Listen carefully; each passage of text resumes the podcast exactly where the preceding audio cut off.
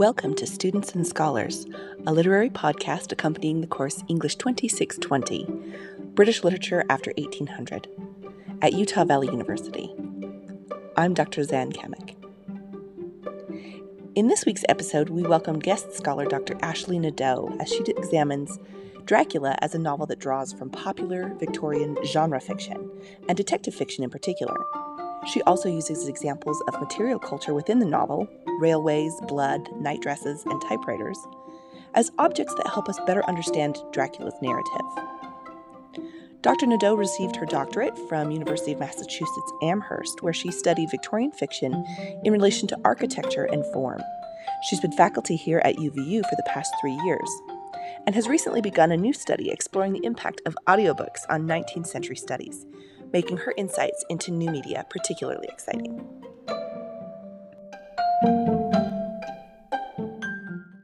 Well, welcome, Ashley. Thank you for joining us on the podcast today. Thank you for having me. I'm delighted to chat with your class and join your conversation about Dracula. So let's just get right into it. So, Dracula is a kind of a unique narrative in that it's drawing from so many different influences and genres and um, other things like that. So, can you talk to me a little bit about how you see Dracula drawing from the literary traditions of the Victorian era? Sure. So I think Dracula is really a generic hybrid that has a lot of different literary forebears that help us make sense of the novel and the different questions or ways in which it's engaging with Victorian culture. Um, so I see Dracula as sort of having three main genres that it's engaging with and borrowing themes and sort of methods of storytelling from. I would say first we have on one hand the Imperial Gothic right? So Dracula is a version of a Gothic novel that becomes really popular at the end of the 19th century. And you mm-hmm. definitely get those strong Gothic vibes in the beginning of the text. We have, we're going to Count Dracula's castle. We've got this sort of um, ominous and dark setting in mm-hmm. uh, the Carpathian Mountains in Transylvania. Um, and we've got this sort of really heavy sort of classical gothic setting in the form of uh, or in the mood of like an Ann Radcliffe novel, like The Mysteries right. of Udolpho. Which is what we saw. What which is what we saw in Northanger Abbey when we were reading this before. This is what Catherine Morland is fantasizing about, right? Absolutely, yeah. Catherine's totally hoping there's going to be like locked doors and creepy stuff at Northanger Abbey, only to be disappointed. Um, right but of course, Jonathan Harker actually does find all of these uh, different sort of uh, scary elements to it, right? So mm-hmm. we've got um, so he finds himself locked in this castle. But what makes this novel not just a Gothic novel, but an Imperial Gothic is the ways in which part of the anxieties about sort of what um, the Gothic novel is doing, right? If Gothic novels in some ways are about uncanniness, about something that's been repressed coming back to the surface, often about family histories or the past um, revisiting us in some sort of disturbing way, right? That's why you have lots of ghosts and dead bodies mm-hmm. and things like that.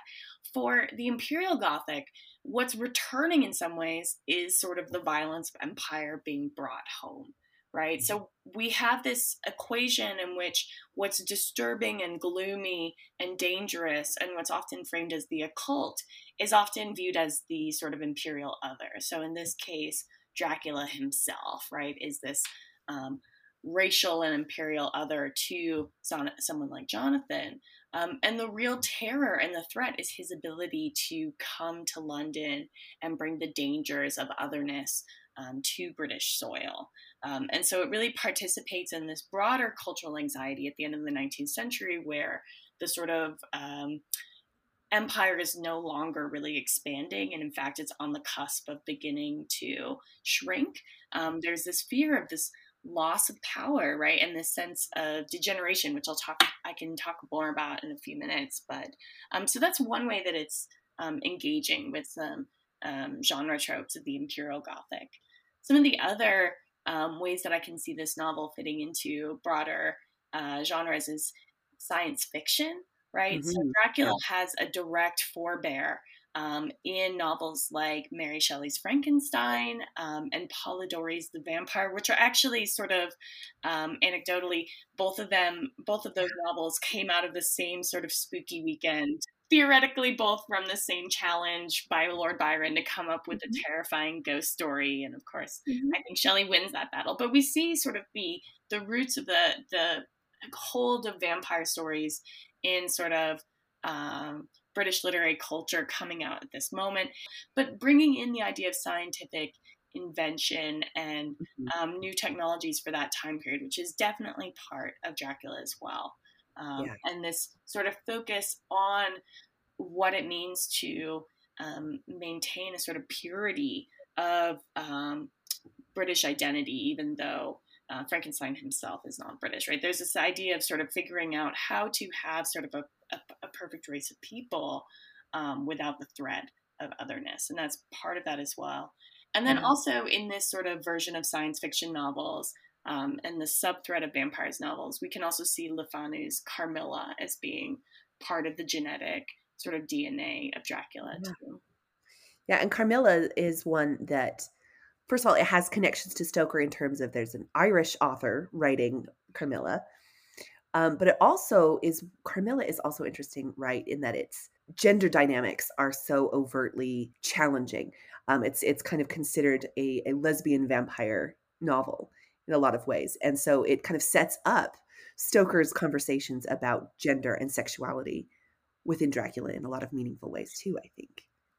Yeah, absolutely. I would say that Carmilla is definitely brings into light some of these sort of erotic connections that people see to vampires and sort of like dangerous eroticism of the vampire, which mm-hmm. we still see in like modern tropes of vampires today, right, with the Twilight series.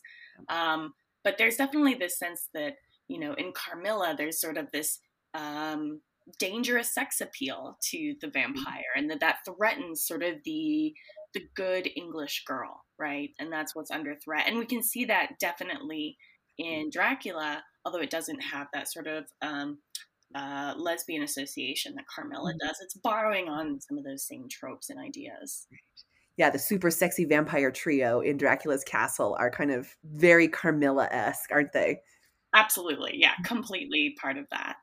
Um, yeah, so we see these sort of like the Stoker's borrowing right from first this Imperial Gothic, so we've got the threat of the other coming in with this Gothic setting, with borrowing from science fiction, with this interest in sort of new technologies um, and the ways in which that can raise some unexpected consequences. Um, and then we have lastly, it's borrowing from sensation fiction. Um, and this gets somewhat to the form of the novel. So, um, Dracula is what's called an epistolary novel, which I guess you guys are already familiar with having read The Moonstone, right? Mm-hmm. But it's a novel that's composed of a collection of documents or, you know, traditionally letters, but in mm-hmm. this case, documents, right? So, we've got a, a whole collection of sort of newspaper clippings and transcribed diaries um, and recordings that have been written out, right? We have all of these different elements that come together. Um, and that's really a central part of sensation fiction, and particularly mm-hmm. the works of Wilkie Collins. Um, and Wilkie Collins is a really, you know, exciting. I, he's one of my favorite authors to talk about, mainly because he's so weird. um, but he's like delightfully strange, and he's, you know, really important to um, sort of this literary tradition, and I, I, think sometimes gets overlooked in sort of modern studies of British literature. But The Moonstone is really sort of the first British detective novel. So it's not the first detective novel globally. Um, mm-hmm. There's a couple different contestants for that, um, but The Moonstone is really sort of the the proto British um, detective novel, particularly with this sort of country house mystery um, the amateur detective, this sort of uh, nose thumbing at like the official detective, right? That Cuff is sort of not mm-hmm. um, able to solve the case.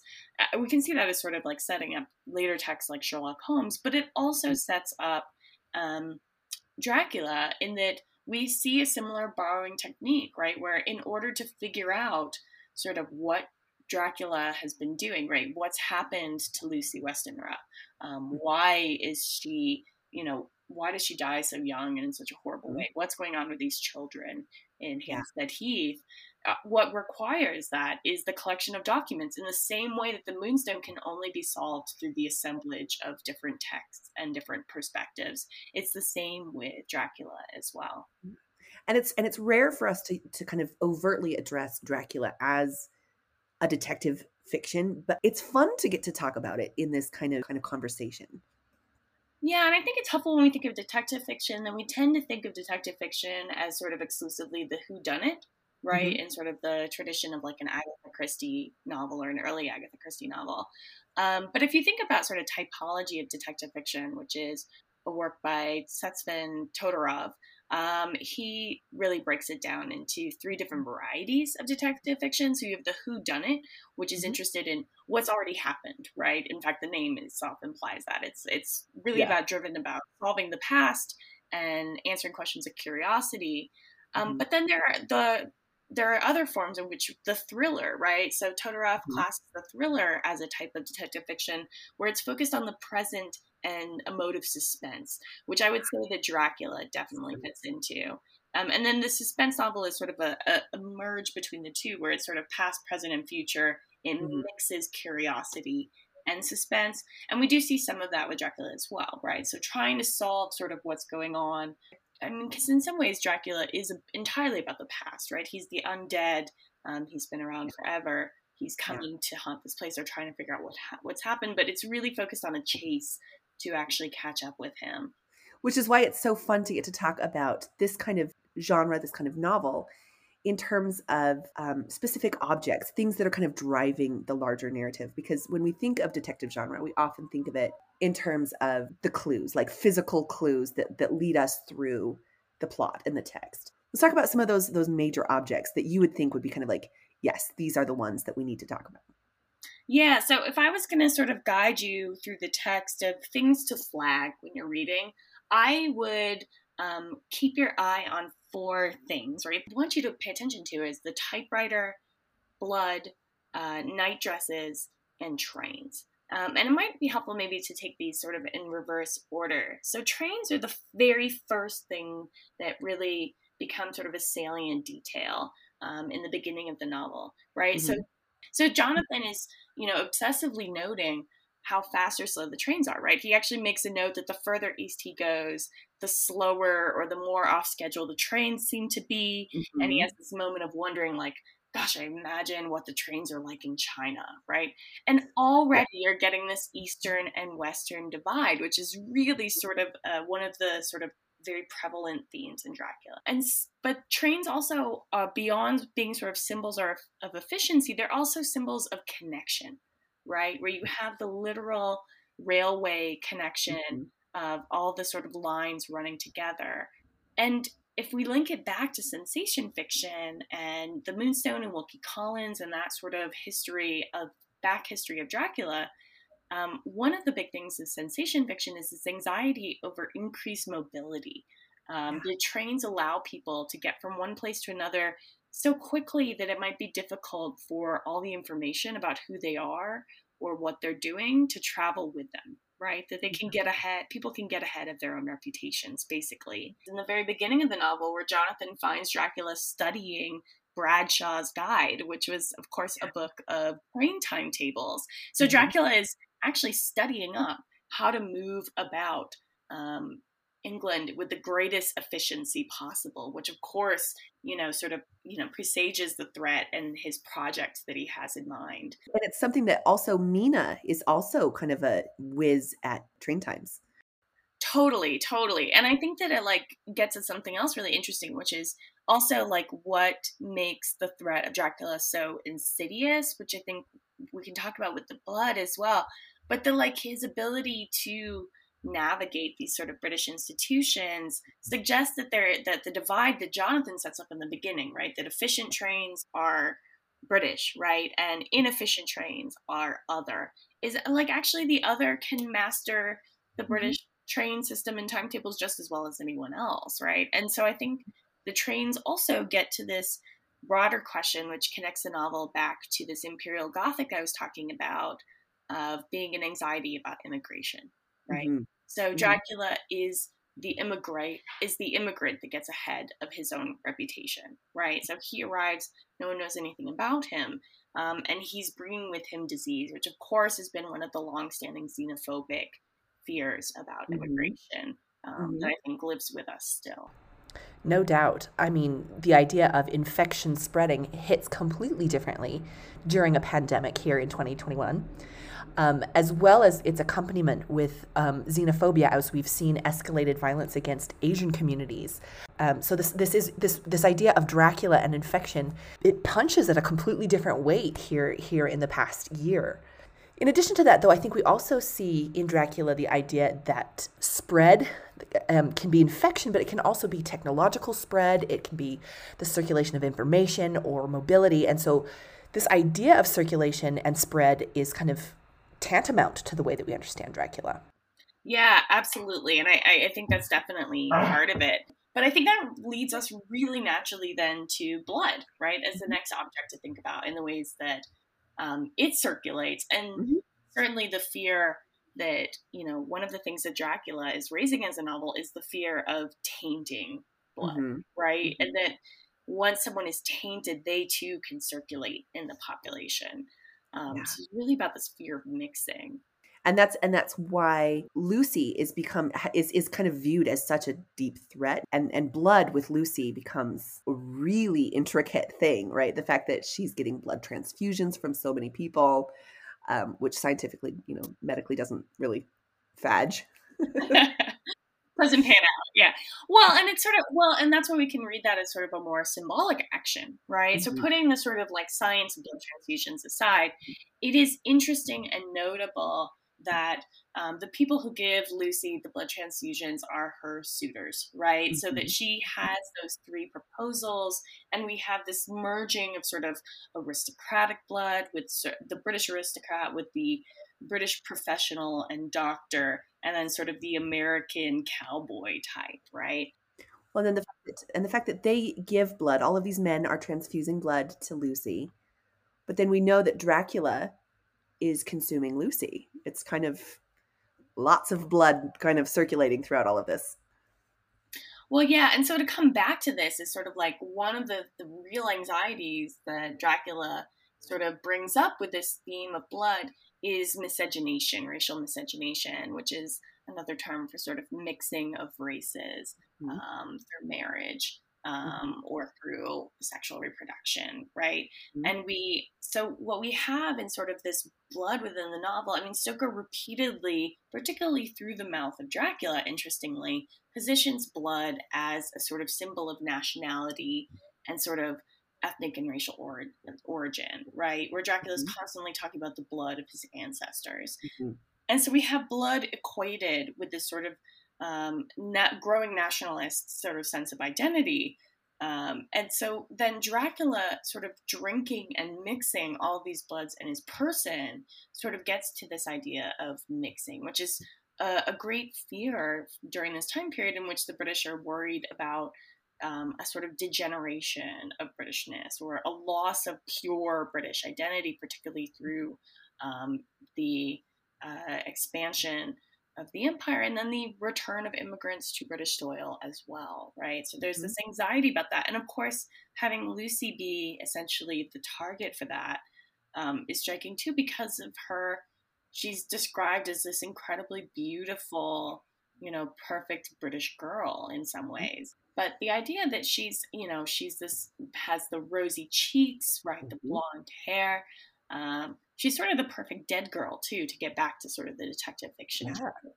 um, that she becomes significant in her death um, mm-hmm. um, the other thing too is that she you know is in many ways sort of mimicking like what is the the trajectory of a girl like her right that she yeah. would be married um, and have children and of course she preys on children once she becomes a vampire um, yeah. so this idea of sort of her as somehow perverting um, and making a mockery of sort of what the ideal version of the British family looks like is definitely written to that. You know, by the end of the novel, we get Mina is the ultimate maternal, and Lucy is always the ultimate non-maternal with as as the bloofer lady. Exactly. And the reason for this is through, I would argue, brings us to the night dress, is the mm-hmm. sexualization of Lucy, right? Absolutely. Yeah, so I mean, there is so much fixation in the novel on Lucy's body, right, and her appearance and her beauty. Um, it's just constantly, constantly described. but she also, I mean, she's figured as sort of a sexual creature too in her sort of desire that she wished she could marry more than mm-hmm. one man, right? So she gets the mm-hmm. three proposals. And then in what would have been considered sort of shocking, um, you know, admits in her letter to Mina, oh, you know, if only a girl didn't have to choose, right? If mm-hmm. only I could marry all of them. Yeah. Um, and that is definitely a problem in Victorian eyes, right? That she should be solely dedicated um, to Arthur, but instead, you know, she's sort of has desire spread around, whereas mm-hmm. Mina is singularly focused on Jonathan. And so, in this way, Lucy, while very beautiful and sort of maybe physically a model of Britishness, in fact, she's over sexualized, and that becomes a problem. Whereas Mina is not, um, even mm-hmm. though she is forced into um, sort of, I guess you could frame it as a type of sexual assault by Dracula later in the novel. Mm-hmm. She's figured as resisting, right, in a way that Lucy is not. Yeah, in some really uncomfortable ways, it's like victim blaming, victim shaming. The fact that, that Lucy dresses or, or has sexual appeal is it makes these vampire attacks kind of her fault, which we know is is utter rubbish, right? You know, you are you are not to, to blame for a sexual assault. Yeah and Mina doesn't get blamed in the same way. Yeah, the Lucy in some way is, if not consenting, then not and as resisting as she could mm-hmm. be, right? That she is at least susceptible to multiple attacks. And I think this is also why I wanted to think about the night dress as a symbol for it, mm. right? Yeah. It's this white garment, um, right? And so being a night dress both points to sort of um, thinking about it in sexual terms, right? That the attacks happen at night, that they mm-hmm. happen during a period of relative undress, right, of mm-hmm. privacy. Um, that Lucy is sleepwalking in her nightdress suggests a level of promiscuity in that way as well, right? That she is moving around through spaces she shouldn't be mm-hmm. in a manner of undress. And then the whiteness of the dress itself, right? Both as a canvas that better shows the blood that's dripping from the mm-hmm. neck or, you know, but it mm-hmm. also figures in our minds like a wedding dress, right? Purity. Um, yeah. And so I think that that's it's sort of an overdetermined object, and that it's gesturing towards all of those things and helps make mm-hmm. sense of sort of the the woman's experience and why they're wearing this type of garment when they are attacked. And both Mina and Lucy are wearing a nightdress when when they're attacked by Dracula. So when the blood falls on the gown, it is kind of this overt contamination of the British woman. Yes, yeah, staining, literally right and uh, yeah again so it's just like it's so it's so overt in some ways right that the mm-hmm. dress is stained with blood um, definitely links to this idea of being this symbol of purity and sort of domestic privacy mm-hmm. um, mm-hmm.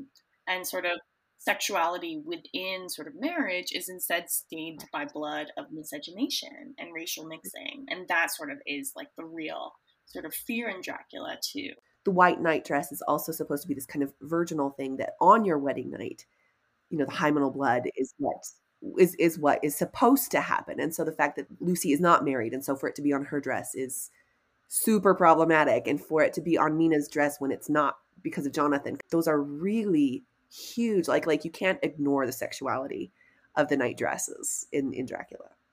Yeah. Well, I mean, I think that those are sort of ways to think about you know, blood and night dresses are linked. And I think, sort of, if we want to think about uh, adding in that last object that I mentioned before, the typewriter. So, how do we fight against sort of this idea of a threat that comes from blood that sort of threatens young women and their sexual purity? Mm-hmm. Um, and I think that gets to the idea of using technology, right? Mm-hmm. So, the typewriter really is another sort of central figure that we see from the very beginning of the novel. And in some ways, we can see sort of a pairing happening here, right? Where the mm-hmm. the sort of speed and mobility of trains is met with the efficiency of the typewriter, right? Where mm-hmm. tech used as sort of a mode of transport and potential site of threat in the novel is then met with another type of technology that helps trace and keep records. And I think mm-hmm. that's also interesting just to go back to the night dress quickly to think about the ways in which um, you know, keeping records is part of the ways in which public health is monitored, right? And one of mm-hmm. the major concerns about public health in the Victorian era was sexually transmitted illnesses as well, mm-hmm. Um, to mm-hmm. the point where, um, you know, working class women could be stopped and forcibly examined um, because they were thought to be potentially prostitutes carrying disease. And of course, men were not subjected to these same examinations. But you can see how public health is also mm-hmm. part of this novel as well when we connect mm-hmm. sort of blood and sexuality together, but also then this sort of uh, attempts to track and keep record.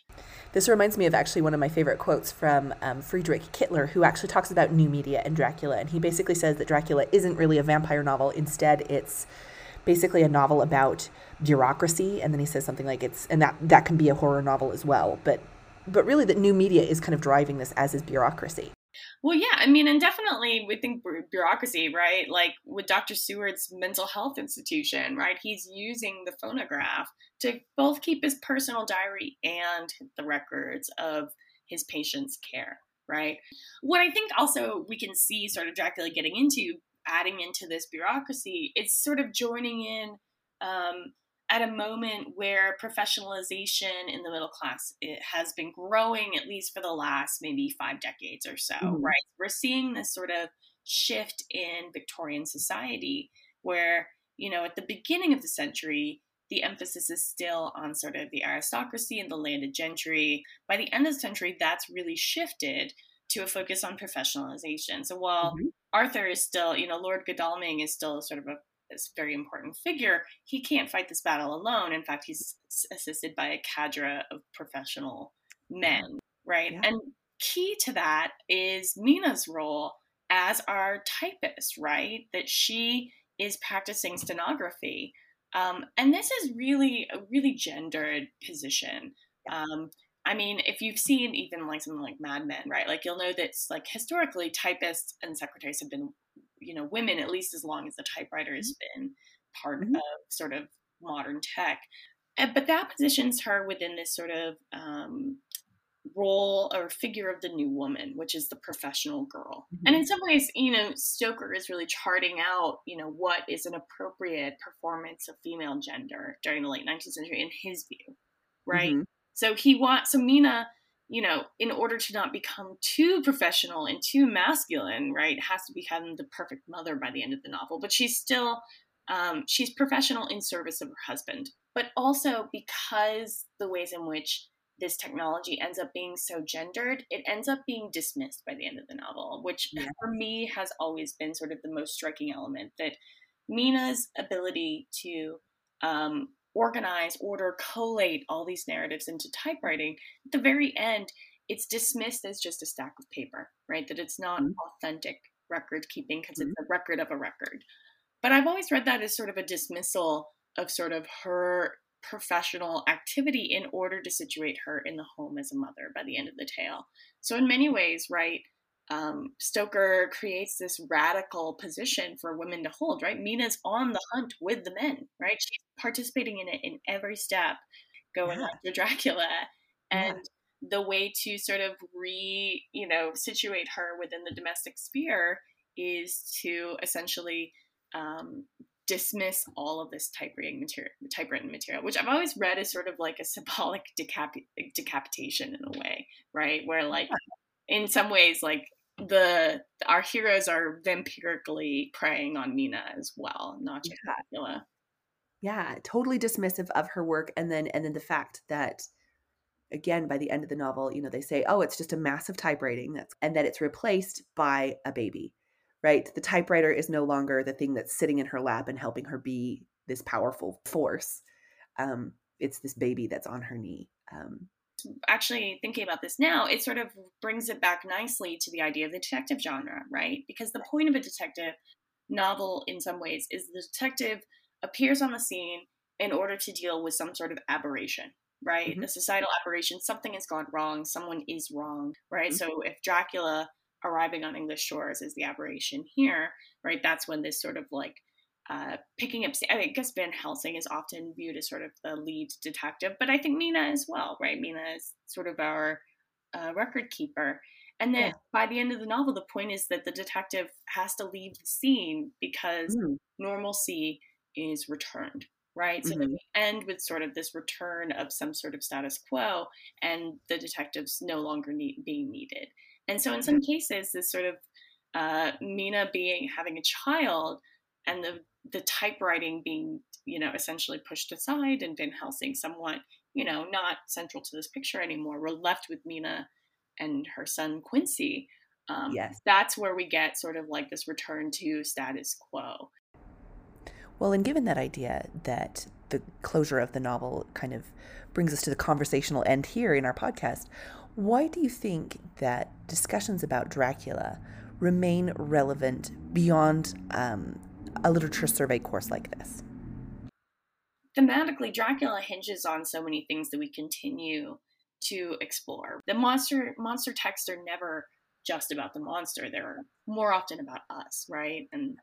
What the monster means, I think, um, depends on the moment that it exists in. But it's always about some other that's being positioned as dangerous, threatening, mm-hmm. and perhaps already here. So the novel continues to evolve as much as we as a culture evolve. It'll never not be relevant as long as we're engaging with it in terms of social issues that surround us. Well, thank you so much, Ashley. This was a wonderful conversation. Thank you so much for being part of the podcast. Thanks. This was super fun. Thank you for uh, letting me do this. I really enjoyed it as well.